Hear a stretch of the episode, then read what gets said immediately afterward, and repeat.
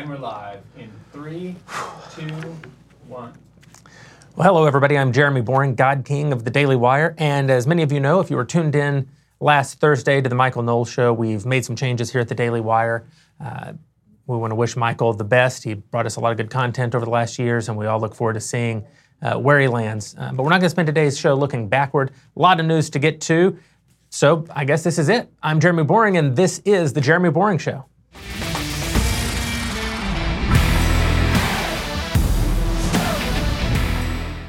So we're obviously trying to save a little money on those opening graphics. We promise to do better. But let's get to the news. Another 72 hours have gone by, and in Donald Trump's America, that is a lifetime. Plus, Alexandria Ocasio Cortez said some just crazy stuff. First, though, uh, before the news, we got to make a little money, honey. So let's talk about our pals over at Movement Watches. Movement really, listen, I consider myself a watch guy. I own quite a few very nice watches. Uh, but the Movement Watch, I have to say, it just shocked me. This is a great product. Uh, tells time like a champ, and you can get yours over at movementwatches.com. And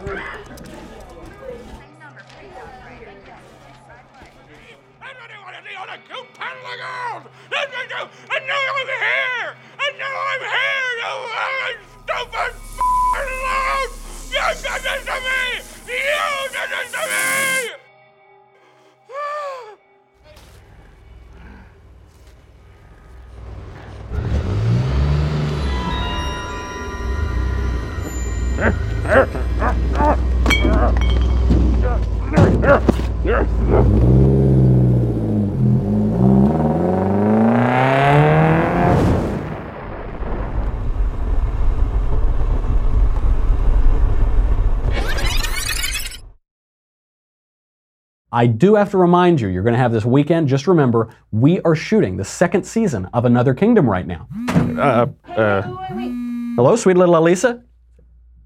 Triplets! Oh my, oh my, hold on, hold on just one second. Ben, Ben uh, just needs something. Yeah, but what is it, Ben? It, it, it can wait. You know what? It can wait. It can wait. You sure? Yeah. It can wait. Thanks. I'm Michael Knowles, and this is the Michael Knowles Show.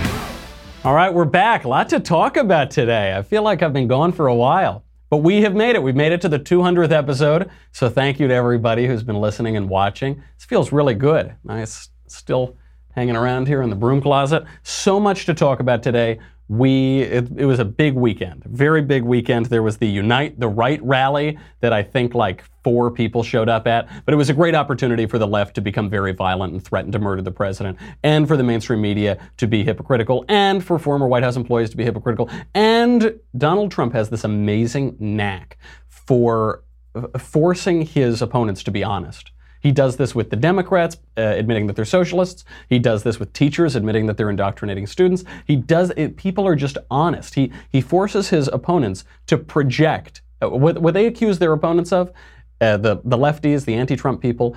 What, what they accuse their opponents of is what they are doing themselves. We'll go through that bit by bit. Before we do that, let's make a little money, honey, huh? Let's keep this show on the air. Let's keep the lights on. And we got to thank Thrive Market. Thrive Market is really, really good. You know, there there was a time when I was basically living in the gutter, and I would just, you know, I was a I was a bachelor, is what I'm talking about. I would I would eat, you know, whatever sludge was in my fridge. Now I use Thrive Market. Go to thrivemarket.com/michael, M-I-C-H-A-E-L. It is revolutionary. It's the online marketplace on a mission to make healthy living easy and affordable for everyone. You can shop for thousands of the best-selling non-GMO and natural products, always at 25% below uh, to 50% below traditional retail prices. I love their, especially I love their olive oil, but they have so much stuff: food, snacks, vitamins, supplements, personal care, eco-friendly cleaning, all that. Look, you're worth it. Don't keep putting sludge into your body. Let Thrive Market uh, make it easy for you. More than 70% of the Thrive Market catalog cannot be found on Amazon. It's the largest retailer in the country that sells exclusively non-GMO groceries. Uh, they're, they're really good. Let me give you some free food to celebrate my 200th episode. Users will get $20 off their first three orders of $49 or more, plus free shipping. Most shoppers are going to spend more than that anyway. There's so much good stuff. Uh, do the math. You spend 49 bucks, Thrive automatically gives you back 20 bucks, so your total purchase becomes 30. You get this deal three times in a row. That's a lot of math, more math than I can handle. Get $60 worth of free organic groceries. ThriveMarket.com slash Michael, M-I-C-H-A-E-L. Instant $60 of free groceries. ThriveMarket.com slash Michael. So much to get to today. so let's let's just begin. A lot happened. That that Unite the Right rally happened in Washington D.C. You remember this from last year, the Unite the Right rally that very few mainstream right wingers went to, if any. Uh, Unite the Right. It happened in Charlottesville. That poor girl got killed by a crazy guy in a car. And uh, uh, what this is showing for the media and the left is that our moment right now is the "I know you are, but what am I" moment. The Unite the Right rally was really a Unite the Left rally. They're trying to make it a Unite the Left rally. They want to use these boogeymen, these handful of, of wackos, to unite the left because the left is having a civil war right now. The left is at war with itself. So last year, this Unite the Right rally, just if you didn't remember, I know the media put it wall to wall coverage. It was this small gathering uh, run by white nationalists, Jason Kessler, Richard Spencer was there as well. And what the left tried to do is smear conservatives and Republicans as being part of these white nationalist, alt right groups. And now this is ridiculous. As I explained in my PragerU video, the alt in alt right is alternative. It means an alternative to American conservatism. So we have American conservatism. We talk about our rights, which come from God. We talk about traditional, uh, not, not only religious senses, but all of the, the rights and the culture that have come out of that Judeo Christian uh, morality, all that have come out of Western civilization. The alternative right rejects that, and it basically goes back to a tribal racialism. Um, to, to comp- it's it's so ridiculous to compare the alternative right or white nationalism to conservatism. I almost don't want to do it, but let's very quickly let's just kick the mainstream media out here. Here is a clip of Richard Spencer explaining what he and his buddies think. What does Richard Spencer actually believe? No individual has a right outside of a collective community. You have rights, not eternally or given by God or, or by nature. who gives them to us? You have them because you're a part of this community. Ultimately, the state gives those rights to you. So the state is the source of rights, not the individual. It simply is. what, what would be your take on, say, Reagan? I do not think that he was a great president. Who's your favorite president? There, there is something about uh, uh, Jackson. There's something about Polk as well, someone who only served one term. But I mean, Jackson and Polk, as you know, both Democrats.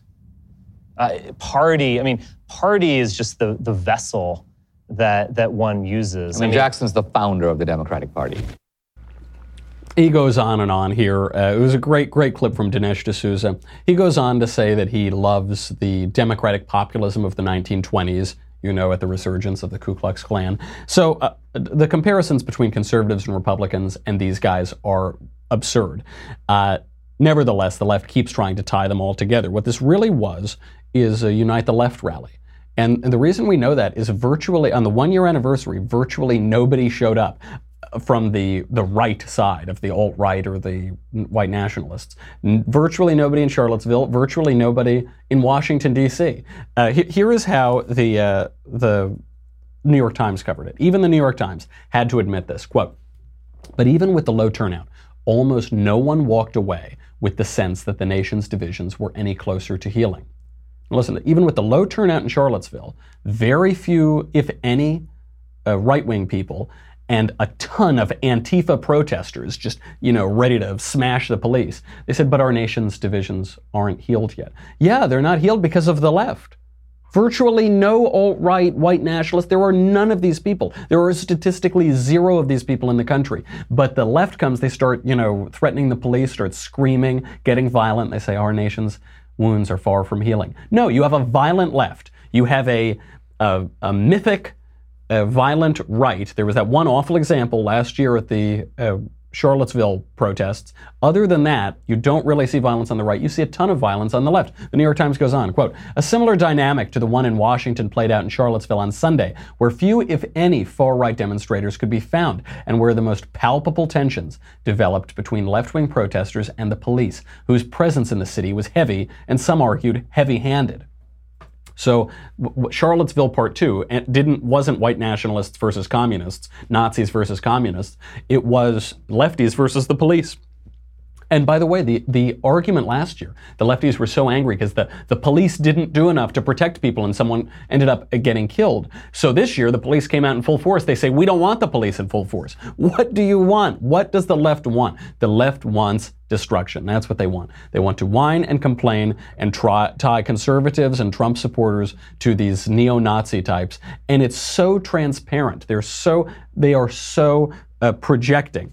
Uh, the, outside of the White House in this Unite the Right rally, uh, there were there was Jason Kessler, the organizer of it, and maybe a couple dozen white nationalist types, maybe 20. Some, some outlets reported there were about 20 of them with police protection. They did their thing.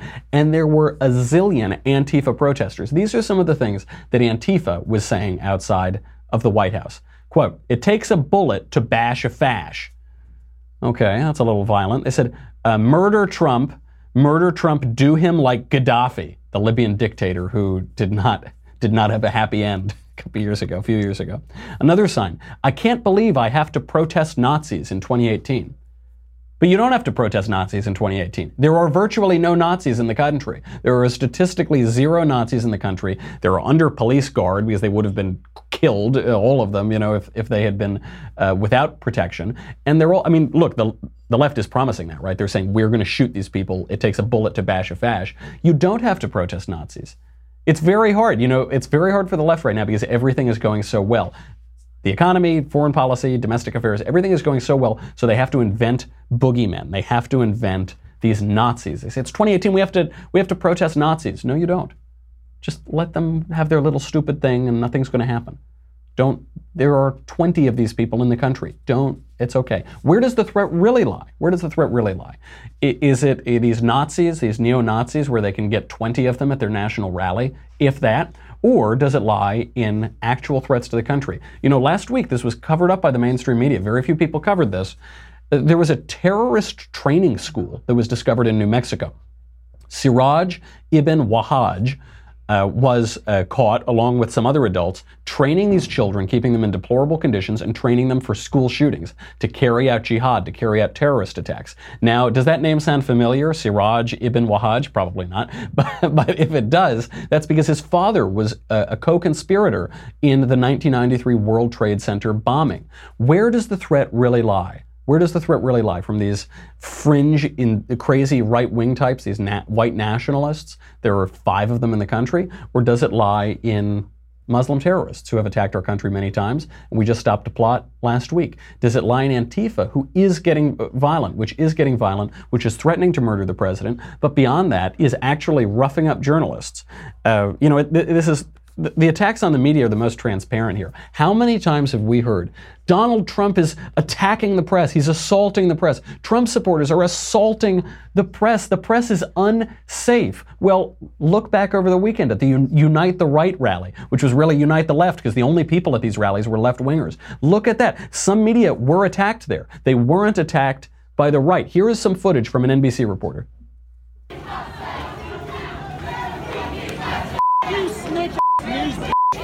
What's that? Don't worry about them now. Don't worry about me. Don't worry about them. I have my phone. That wasn't a Nazi attacking the reporter. That wasn't a white nationalist. It wasn't any of those guys. It was lefties. It was Antifa. They were attacking an NBC reporter named Cal Perry. So you saw that. You can actually see it in the clip, right? The camera goes down. Clearly, this guy takes a swat at the reporter, either to grab the camera, knock the camera down, hit the reporter. We're talking about physical violence. We're talking about physical battery. How did NBC report a physical assault on its own reporter? Did they say Antifa attacks the media? Anti- the left attacks journalists? No. NBC Sunday Today reported, quote, Antifa heckled reporters. Heckled. Is that a, is that what heckling is? When you go you take a swing at somebody, you try to rip their gear out, steal their possessions. Is that heckling? I don't know about that. Is that uh, Bill De Blasio, the Bolshevik mayor of New York? He threw a post reporter away. He got uh, he got his bodyguards to drag away a post reporter for asking him a question. That don't, you don't really see Donald Trump do that. You don't really see the Trump supporters do that, do you? When the left actually attacks the media, the media say that, that they were heckled. When the right heckles the media, the media say that they were attacked. Isn't that unbelievable? You remember this story from last week. Uh, Jim Acosta, Ron Burgun- the Ron Burgundy of CNN, is surrounded by Trump supporters and they're heckling him. They're not physically intimidating him. They're not punching him. They're not grabbing his camera or his microphone. They're just heckling him. They're saying CNN isn't very good, you know. CNN is fake news, whatever. And he said this was an attack. We're under physical threat. Just roll the clip. Here, here is Jim Acosta discussing this. He goes to the press, or it goes to some other things that just make his base get into a frenzy and, and forget all the other stuff. That's what it is. It's a big, shiny silver ball at the detriment of a free press. That's a serious moment in a serious place. And Jim Acosta's life, in my opinion, uh, was in jeopardy that night. There was a safety issue. His life was in jeopardy.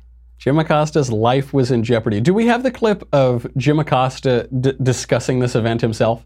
Well, uh, Essie, I mean, honestly, it felt like we weren't in America anymore. Uh, on, I, I, don't know how to put it uh, any more plainly than that. Uh, Americans should not be treating their fellow Americans in this way.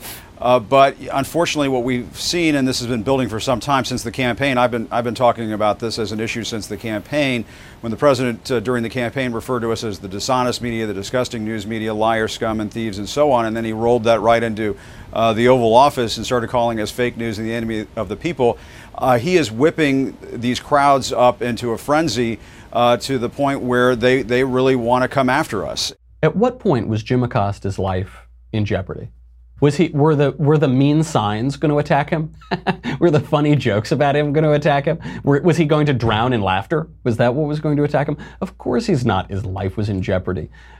Whereas, however, on the other hand, those NBC reporters that were out there were being physically attacked. Were their lives in jeopardy? I don't know. But you had thugs, left wing thugs, wearing masks, carrying weapons. You had them attacking reporters, physically attacking reporters. So why don't why don't the media report on this? Aren't the the only explanation is that the media don't actually care. They don't actually think their lives are in jeopardy. They don't actually worry about their reporters being attacked. They're pushing a narrative. They have there has been a narrative that is predetermined before the 2016 election, that was predetermined a long, long time ago, and they are going to push for it, which is that the right is violent, aggressive, a threat to the country, a threat to our democratic republic, a threat to the constitutional order, and the left is the cure. The left is what is going to save them. Now, the trouble is, the reality doesn't work that way. You know, uh, what's the line about the left? They say, who cares if it works in practice? Does it work in theory? Doesn't matter. They're going to stick to the script. They're going to stick to the narrative. So th- this brings us to the uh, Gavin McInnes of it all. You might have seen this over the weekend. Gavin McInnes, who he's been on our show, I've been on his show a couple times. He was banned from Twitter. Gavin, now Gavin founded the Proud Boys, which is this group of, uh, I think they call themselves Western chauvinists. And, you know, they're, they're, they want to be an answer to Antifa. They say, we're not going to let you beat up our guys on the street. And, you know, it's a bunch of young guys. They're pumping full of testosterone and energy. Sure. Uh, they, the, Twitter decided to ban Gavin. Why did they ban Gavin? Did he violate Twitter's rules? No. He didn't. There's no evidence that he violated any of Twitter's rules. There's no tweet you can point to that says this is in violation. There's certainly no recent tweet that you can point to say this is why he got banned from Twitter. But this comes just after last week when Jack Dorsey, the head of Twitter, uh, said we're not going to ban Alex Jones because Alex Jones hasn't violated the rules. Well, okay, you're not going to ban Alex Jones. Then why are you banning Gavin? They banned Gavin two days before the Unite the Right rally because they find the Proud Boys implicated in Unite the Right last year. Some of the Proud Boys were enthusiastic about Unite the Right. Now, Gavin McInnes, for his part, has totally disavowed the alternative right, the white nationalists. He hasn't said, he doesn't say, I'm a racist, I'm a white nationalist, I support. No, he doesn't. Now, he's a provocateur, he's a comedian, but he has said explicitly, I am not a racist and I don't, I don't support white supremacy or white nationalism. They booted him anyway. They booted him anyway. Uh, this is what I told you would happen. I told you this would happen last week when they were hitting Alex Jones, and I said we have to defend the shirtless vitamin salesman. I know conservatives don't want to; they find it uh, is unsavory, it's uncouth to defend Alex Jones. and say, oh, pish posh. I'm not like him. I don't think that the water's turning the frogs gay. I don't take my shirt off frequently in public. I, you know, I don't try to sell people vitamins. I don't want to defend Alex Jones. I say, well, it's coming first for Alex Jones. They go first for Alex Jones because he's the easiest to boot. He's so easy. Nobody wants to defend him on the right or the left. So they get rid of Jones. And YouTube and Facebook did that. Twitter didn't quite do it. But then Jack Dorsey is under so much pressure. He must be under so much insane pressure from the left to censor people. It- he just gave in on Gavin McInnes. So now Gavin McInnes is getting banned on social media. Gavin's a little harder to ban than Alex Jones.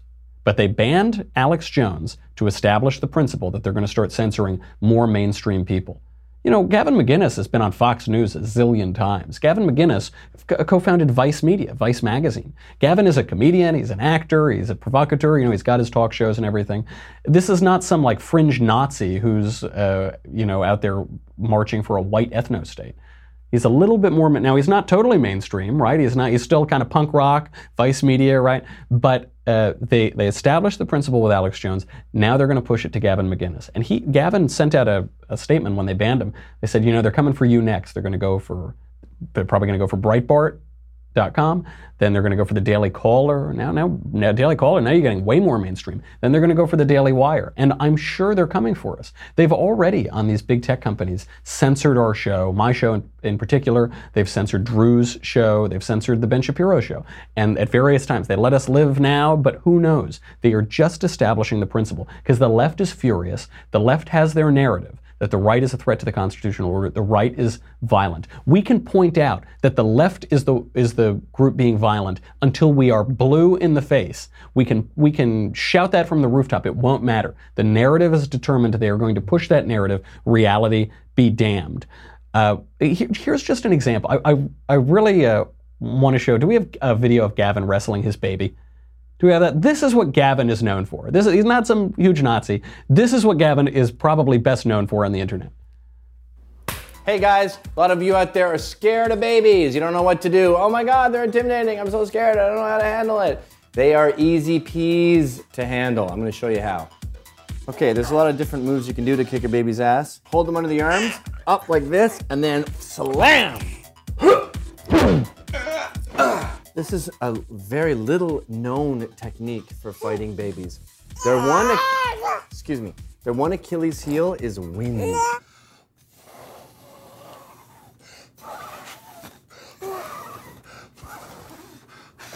You think you got what it takes? You think you can take your old man? A lot of the fear of babies is assuming that their punches or their scratches or their slaps hurt.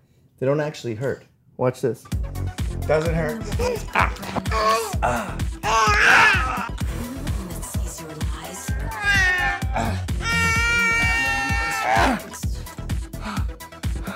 A lot of people in the kid community think that uh, tickling is not fighting.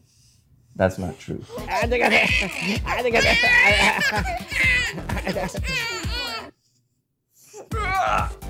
Sleeper hold. You just scratched my eye. Uh, you just got me right in the eye. You just scratched my actual eyeball.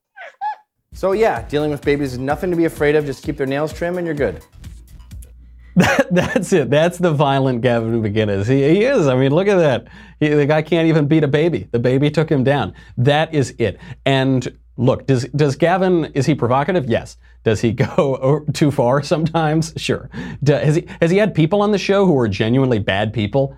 Absolutely. Yeah. He- Gavin's whole shtick is he's going to provoke. He's going to be funny. He's going to have sometimes bad people come on. Sure. Is that worth censoring him? Is that why we should censor him? No. The, the clip that has actually been going around Twitter to sh- to prove that Gavin is this evil guy and further further this way of, of banning conservatives is this clip in which he's talking to I think Steve Malzberg and he says that violence sometimes solves problems. Here he is. you expect on the heels of what happened to Milo that something might be happening because of what happened at UC Berkeley? Oh, we were told. We were told that they were going to attack us. They had made Facebook pages and Twitter, and New York Antifa was coming to disrupt. They made it very clear that they were going to kick my. Um, I didn't know they were going to be using bear mace. That was a surprise.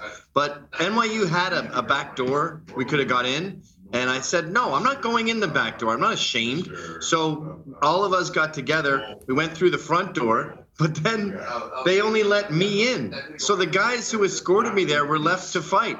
And luckily, they're great fighters. So they fought back, and two of them ended up in jail. But uh, overall, it was a really fun night. And I cannot recommend violence enough. It is a really effective way to solve problems. so he's getting in trouble for this. One has to remember, Gavin is a comedian. He is, when he goes on TV, I think in that clip right there, it says Gavin, actor, commentator, comedian. He says things that are funny. So what you expect him to say is violence isn't the answer. But what he's saying is, look, these lefties were very violent. They're, you know, I had to be escorted in. I had to go in. So clearly, violence does do something. It does solve problems. Uh, but this is to be provocative. This is out there. Just uh, as far as Gavin's point goes, violence does solve some problems, right? It did a couple world wars, you know, it solved a few. Th- This is not to recommend violence in civil discourse. This is not to recommend violence on the domestic front or anything like that. But uh, just just compare these two cases. I'll use these two cases to, to show my point. Gavin McInnes, who is a provocateur, comedian, commentator, broadcaster, makes some jokes about violence. Makes some jokes about violence on a TV show. The vice chairman of the, or the deputy chairman of the Democratic National Committee, Keith Ellison, is being accused of beating women. Gavin McInnes wrestles his baby, wrestles his baby in a, in a video, and then the, the baby beats him. And he tickles the baby, and then the baby beats him. The vice deputy chair, the deputy chairman of the DNC, Keith Ellison, is accused of beating women by his ex-girlfriend and by her son. Which one is getting play in the media? Which guy is getting kicked off Twitter? Is Keith Ellison kicked off of Twitter? No, because he didn't make a video wrestling a baby, so he doesn't get kicked off. Oh no, it's Gavin gets kicked off Twitter. Keith Ellison, listen to these accusations. Look, I get it. We're we're in an election cycle. Sometimes there are false accusations that come out. This happens with some frequency. So I, again, it's not that you have to believe these things, but they're being treated with no seriousness by the mainstream media. Big tech isn't saying they're going to censor him. The mainstream media are not taking this seriously. I'll read the accusations for you. You can you can decide what you think yourself. This is from the son of an ex-girlfriend of Keith Ellison. Quote, My name is Austin Monahan, and I'm writing this letter on behalf of me and my brother. My brother and I watched our mom come out of pure hell after getting out of her relationship with Keith Ellison, deputy chairman of the DNC. For several months, we knew something wasn't right and couldn't figure it out. When we asked our mom if everything was okay, she told us she was dealing with some stress and would be okay. In the middle of 2017, I was using my mom's computer, trying to download something, and I clicked on a file. I found over 100 text and Twitter messages and video almost two minutes long that showed Keith Ellison dragging my mama off the bed by her feet, screaming and calling her an effing lady dog, you, fill, you can fill that in, and telling her to get the F out of his house. The messages I found were mixed with him constantly, consistently telling my mom he wanted her back, he missed her, he knew he effed up, and he, we wished he could do things different. He would victim shaming, bully her, and threaten her if she went public.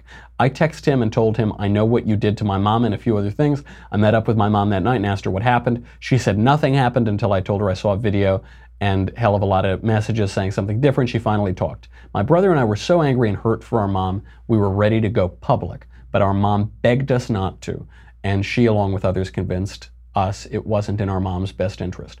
So, that's that's the testimony from the kid. He's using his own name, is using his mother's name. The mother now is is making these allegations too, it seems.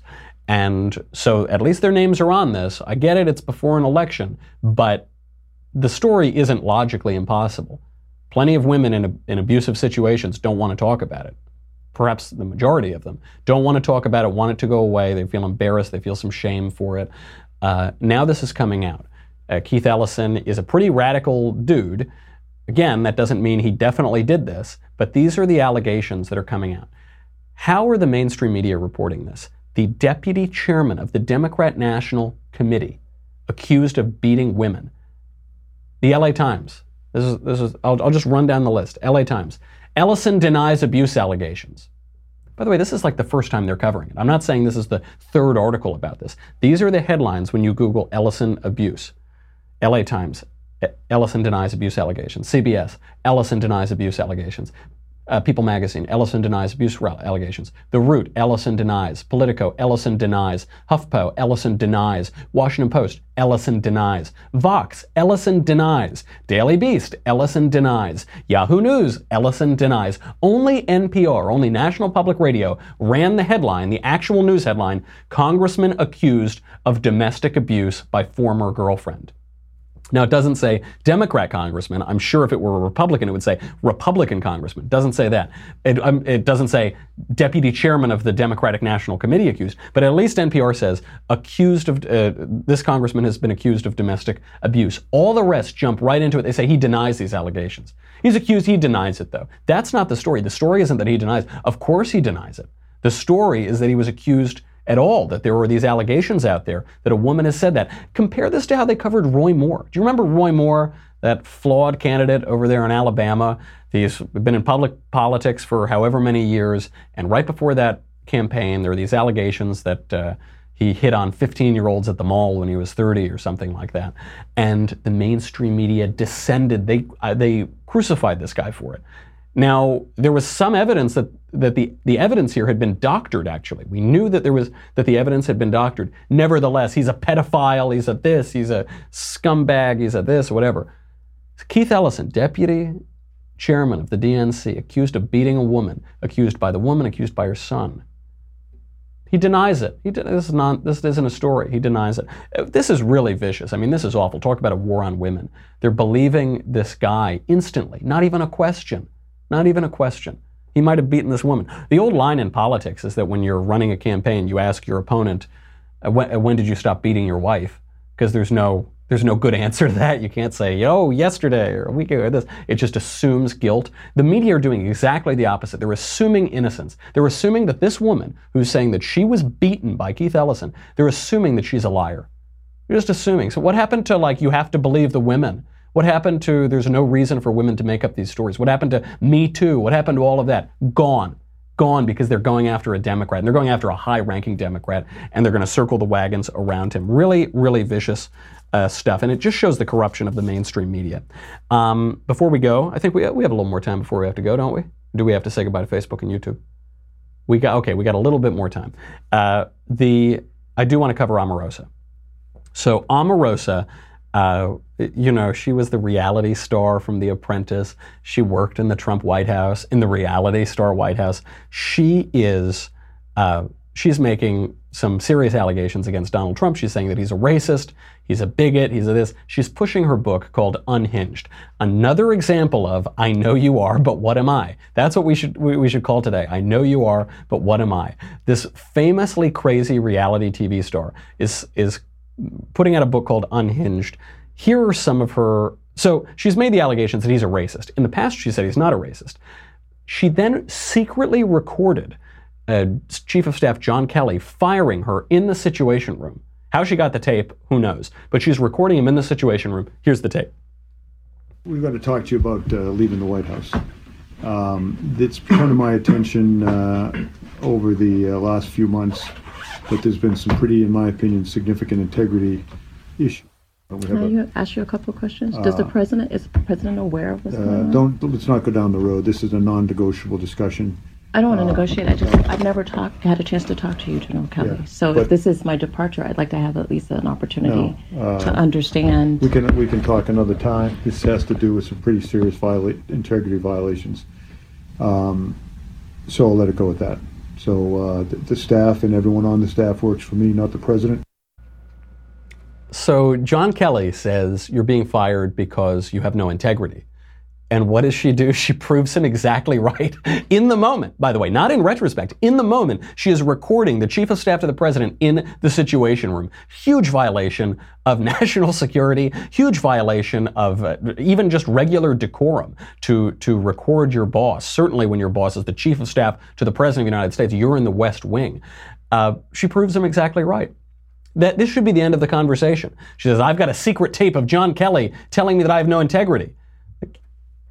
Yes, R- correct. Yeah. Okay. And then everything John Kelly says, I'll believe. Everything you say, I won't believe. We'll we'll analyze some of her uh, lack of integrity and where this is going, why the left is focusing on it. I gotta say about it, Facebook and YouTube. Thank you so much to those who are on Daily Wire. You help keep my show on the air. You know, you help keep the lights on, and you know, so I, I've never felt like we've had a really close call with that over the years, but um, it- we really appreciate you anyway. Go to dailywire.com if you're on Facebook and YouTube.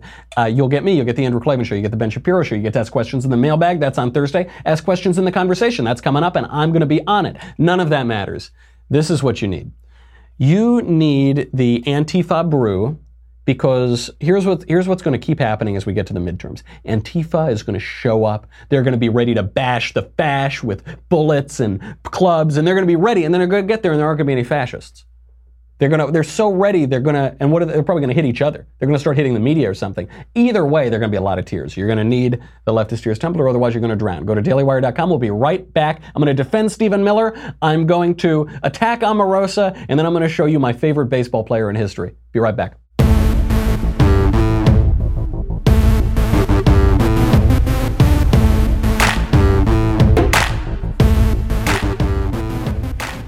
All right. So you, you saw that. Obviously, there are integrity issues here, but now she's saying that she has a tape of Donald Trump saying a racial slur. And you heard this, you know, we had Tom Arnold. Tom Arnold's doing this whole TV show on Viceland about he has Trump tapes. What are the tapes of? I don't know. But he has tapes of him being a racist and saying slurs and all this. And what's funny, by the way, is in that interview with Tom Arnold, he made this allegation and then he later said it doesn't it's not a big deal. People use racial slurs sometimes as they're joking or whatever and you know let he who is without sin cast the first stone. I said well you said this was the biggest deal ever. Is is trump some vicious racist or not?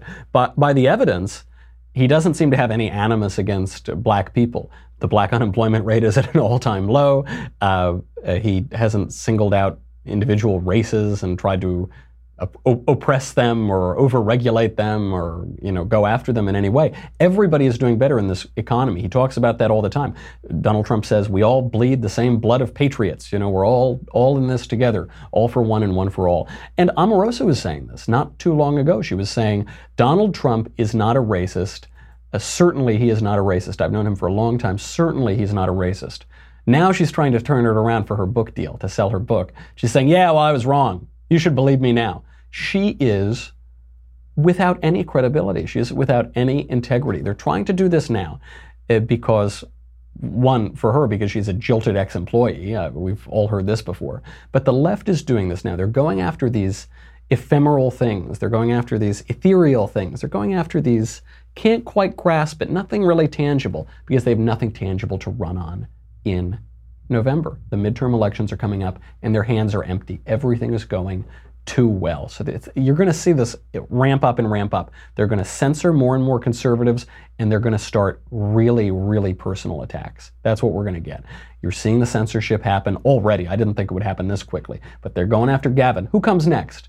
Probably another. Probably next is going to be someone who's a little less of a comedian, but you know, still maybe a little bit of a comedian. He's a little too far right. He's a little too provocative. Then they'll go after him. Then they'll start going after just regular old mainstream pundits and commentators. That's that's the way this is going to go. They're going to ramp up all the way through November. That's going to be the censorship side, and then these personal attacks. There was a really vicious personal attack. I am shocked Politico would publish this. Even Politico, as you, as much of a rag as Politico is, I'm shocked even they would stoop to this level.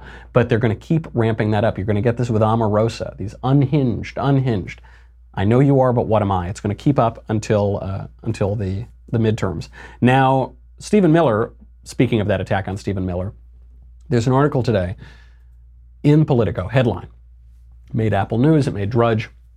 Stephen Miller is an immigration hypocrite. I know because I'm his uncle.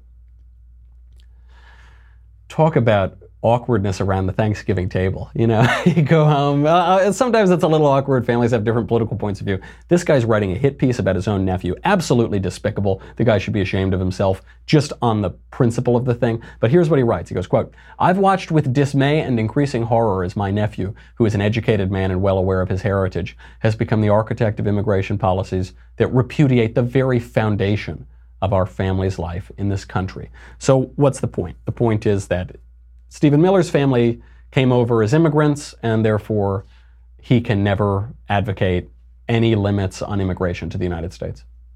Just more, more immigration, just as much as no open borders, knock down the walls, no immigration law. Because if you descend from immigrants and you don't want open borders, you're a hypocrite. That's what this piece is saying, which is one of the stupidest arguments. So, I mean, you would think Politico wouldn't publish the piece because of how tawdry and personal it is, but even beyond that, it's such a stupid argument. Right now in the United States, the, the foreign born population, the percentage of the population that is foreign born, has tripled since the 1970s. As a raw number, I think it's quadrupled, but it's tripled as a percentage of the population since the 1970s. Is there no limit to the percentage of the US population that should be foreign born? Look, we're, we're the melting pot, right? We take in immigrants. It was a nation that was founded by settlers, and we had early immigrants come in from the old world to the new. Uh, it- it's not that America has never welcomed immigrants or shouldn't welcome immigrants at all, but is there no limit? What is the limit? Uh, you know, it, assimilation is hard. The way that America works is when you come over here, you abandon your terrible culture that you're fleeing, and you come into our culture, and then you have like a good life, you know, and you make money, and you're prosperous and successful, and you contribute to the country. Uh, there is a limit to that. If you if you just have, uh, I don't know, let's say it's uh, 50-50 foreign-born to native-born population, or 70-30 foreign-born to native-born population, at a certain point, there is no culture to assimilate to anymore. You can't, it's under the best of circumstances, assimilation is very hard, but we've been good at it in the United States. But you can't keep that up forever, and you've, you've got to take some care to assimilate people. Now we have a left that doesn't want assimilation, doesn't advocate for assimilation whatsoever. There is a limit to these things. So I would ask the, the author of this piece, David Glosser, Stephen Miller's uncle, okay, uh, if, you, if you descend from immigrants, you're a hypocrite. What limits do you think are legitimate to place on immigration? What's the limit? So the percentage of the foreign-born population now uh, is has tripled since the 1970s. It's way up since the 40s, the 50s, the 60s. You know that period of American dominance, that period of assimilation. Uh, what limit? What limit do you place? Is there no limit? Is it just open borders? Okay, because that is that is very ridiculous. It's it's saying that any change to immigration regimes is, is hypocrisy. But advocating different immigration policies at diff- different times in history, that's not hypocrisy. That's acknowledging that politics changes, that the co- makeup of the country changes, that the makeup of our politics changes. You know, it's not, you, you don't have the same policy solutions now as you had in the 1980s or the 1970s or the 1880s. You have to adapt them to changing times. Here are some facts on immigration if we were to give amnesty to the so-called dreamers, people who were brought to the United States illegally under the age of 18, though now they could be 40 years old, but they were brought under the age of 18. Uh, Democrats say that that would give amnesty to 1.8 million people. In reality, USA Today estimates it's more like 3.6 million people. That's just the dreamers. No majority of Americans wants that to happen. Not even Democrats. Not the, they don't. The majority of Democrats don't think that that should be a priority. Uh, we we also know that Hispanic illegal aliens and Hispanic legal immigrants, which is what a lot of people are talking about on the southern border, they identify with Democrats between three and 8.2 times as much as they identify with Republicans. They are between 3 and 8.2 times as likely to be to identify Democrat as Republican. This is a major shift to our politics if we're talking about legalizing millions and millions and millions of these people, giving them amnesty, giving them a path to citizenship, giving them a path to voting. That is a major shift. I understand why Democrats are gung ho about that, but there is a legitimate concern that that will change our politics dramatically. We also know that 76% of immigrant led households are on some sort of welfare program, over two thirds of them. This compares to 52% of the native born population. That's a change. Look, uh, in the uh, before the 1940s, we had relatively high levels of immigration. Not quite as high as today, but comparable, 1920s, 1930s. But back then, we didn't really have a welfare state, did we? The welfare state as we know it was built during the 1930s and the 1940s, and then later the 1960s. So if you have all of this immigration, that's fine. But what happens when they're a- a- accessing taxpayer subsidized programs at huge numbers? disproportionate numbers. Do the taxpayers not get some say in that? Do they is it are they bigots are they hypocrites are they racists for saying, "Hey, we don't want to keep giving away all of our money to uh, all of these people who are coming and not contributing to the economy and not contributing to to federal programs. Is that racist? Is that bigoted? Of course not. We also know that in, many areas, illegal aliens are uh, 45% more likely to be gang members. Is it hypocritical? Is it hypocritical and racist and bigoted for for Americans to say uh, we want to vet some people, we don't want to keep importing uh, gang members and criminals en masse? Is that of course not? That's not hypocritical. And then the final statistic: 60 to 80 percent of women who cross the border illegally are raped and sexually assaulted. It's not according to the right. That's according to left-wing sources, Fusion and Huffington Post. Is that are you a hypocrite if you don't want that to happen? If you want to disincentivize that? Because Mr. Glosser, Stephen Miller's uncle, he seems to advocate for more of that. So you want to incentivize a condition where 60 to 80 percent of women and girls are raped. How do you like it? How do you like these personal attacks? How do you like that? Because I think perhaps the, the right should start employing some of these attacks, real attacks, using real numbers, using re- real facts against the lefties. They, they try to make their fact free emotional appeal. We should have a fact full emotional appeal to point out their own hypocrisy and the, the moral idiocy of their point of view. Uh, before I go, I know we're running a little late. I just have to play this point for This Is America, my all time favorite baseball player now in history, care of the Little League World Series. Here he is. Hi, my name's Alfred Delia. At home, they call me Big Al, and I hit dingers. My name's Alfred Delia. At home, they call me Big Al, and I hit dingers. I love that kid. That kid is America. Uh, this clip went viral. It's from the Little League World Series, and uh, the internet loves this kid. Why? Because this kid is America. We did that whole thing about soccer, you know, during the World Series. I had we went over to Daily Wire 2, our sister network, and had our sports correspondent come on, the God King Boring. This is a real American sport. You got this kid goes up there, totally confident this is my name. They call me Big Al. Now, if this were soccer, it'd be like they call me little. They call me eco-friendly Al. They call ooh, they call me recycling Al. Ooh, they call me thin coiffed Al. No, not in America, baby. This kid goes up. They call me Big Al. You know why I'm big? So that I can hit dingers. I hit dingers. That just the sound of that. It's not like if it were soccer, right? He'd say like I'm I'm you know uh, coiffed Al, and uh, I lightly kick the ball down the field and we don't ever score because but I kick it and then our teammates kick it and then that would be soccer. But this is America. So he says, I hit dingers. I use a bat and brute force and violence against a fast pitched little tiny ball, and then I knock it out of the park. I hit dingers, baby. And that's why I'm big. I'm not I'm not trying to be this sort of scarce, austere little, oh, let's just not hurt the trees or the this. No, baby, I'm big, I'm bold, I'm brash, I'm America. Just like baseball, I do a real sport and I hit dingers out of the park. Gotta love him. Good, good on Big Al. good on America. That's our show. Uh, thanks for being with us and letting us get to 200.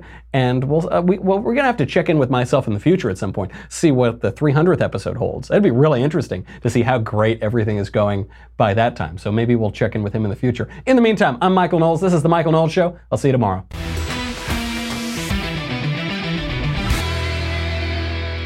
The Michael Knowles Show is produced by Senia Villarreal, executive producer Jeremy Boring, senior producer Jonathan Hay.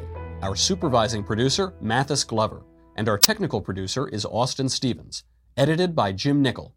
Audio is mixed by Mike Coromina. Hair and makeup is by Jesua Olvera. The Michael Knowles Show is a Daily Wire Forward Publishing production. Copyright Forward Publishing 2018.